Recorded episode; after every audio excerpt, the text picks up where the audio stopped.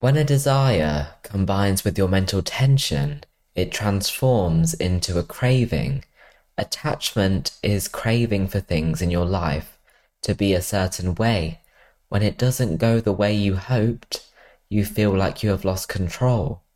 Why do we crave approval and validation from all of the wrong places? Do we fear being alone? Is it the anxiety inducing nature of meeting new people that deters you from going out and finding people that you truly deserve? Everyone has their motives.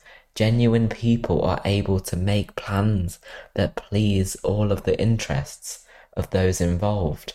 When someone has the wrong attitude and expects you to always make the effort, it can leave you feeling exhausted and used. From my upbringing, I always felt like I had to apologize, even in circumstances where I was not at fault. This created a long term habit of unnecessarily apologizing that allowed former friends to constantly get what they want, as they knew I would always be the one to compromise. With time, I have realized that these one sided connections were a waste of time. By detaching myself, I made space for people that are capable of being authentic as well as respectful. Not everyone in your surroundings will understand you, but respect is deserved. If you made a mistake and apologized for it, the decision for them to accept your apology is up to them.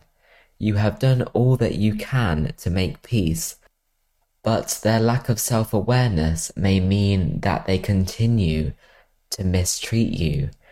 Everyone makes mistakes, but some enjoy holding a grudge and using it against you. If you are having to convince yourself to meet them, isn't that proof enough? When it comes to family, we often crave the validation and approval from them when making life choices. However, we may not always receive it. You cannot live your whole life to meet the expectations of your family. You are an individual, and sometimes their perspective may not be aligned with yours. You cannot choose your family, but you can stop living your life on other people's terms.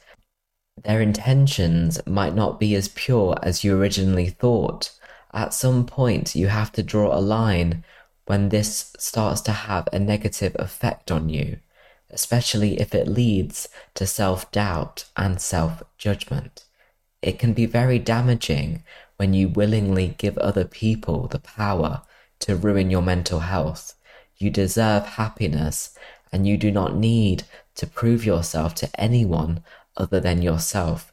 Make yourself proud instead of leaning on people that may be seeking to sabotage you.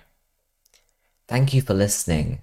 I am Aaron Patel. This is the tightrope of acceptance.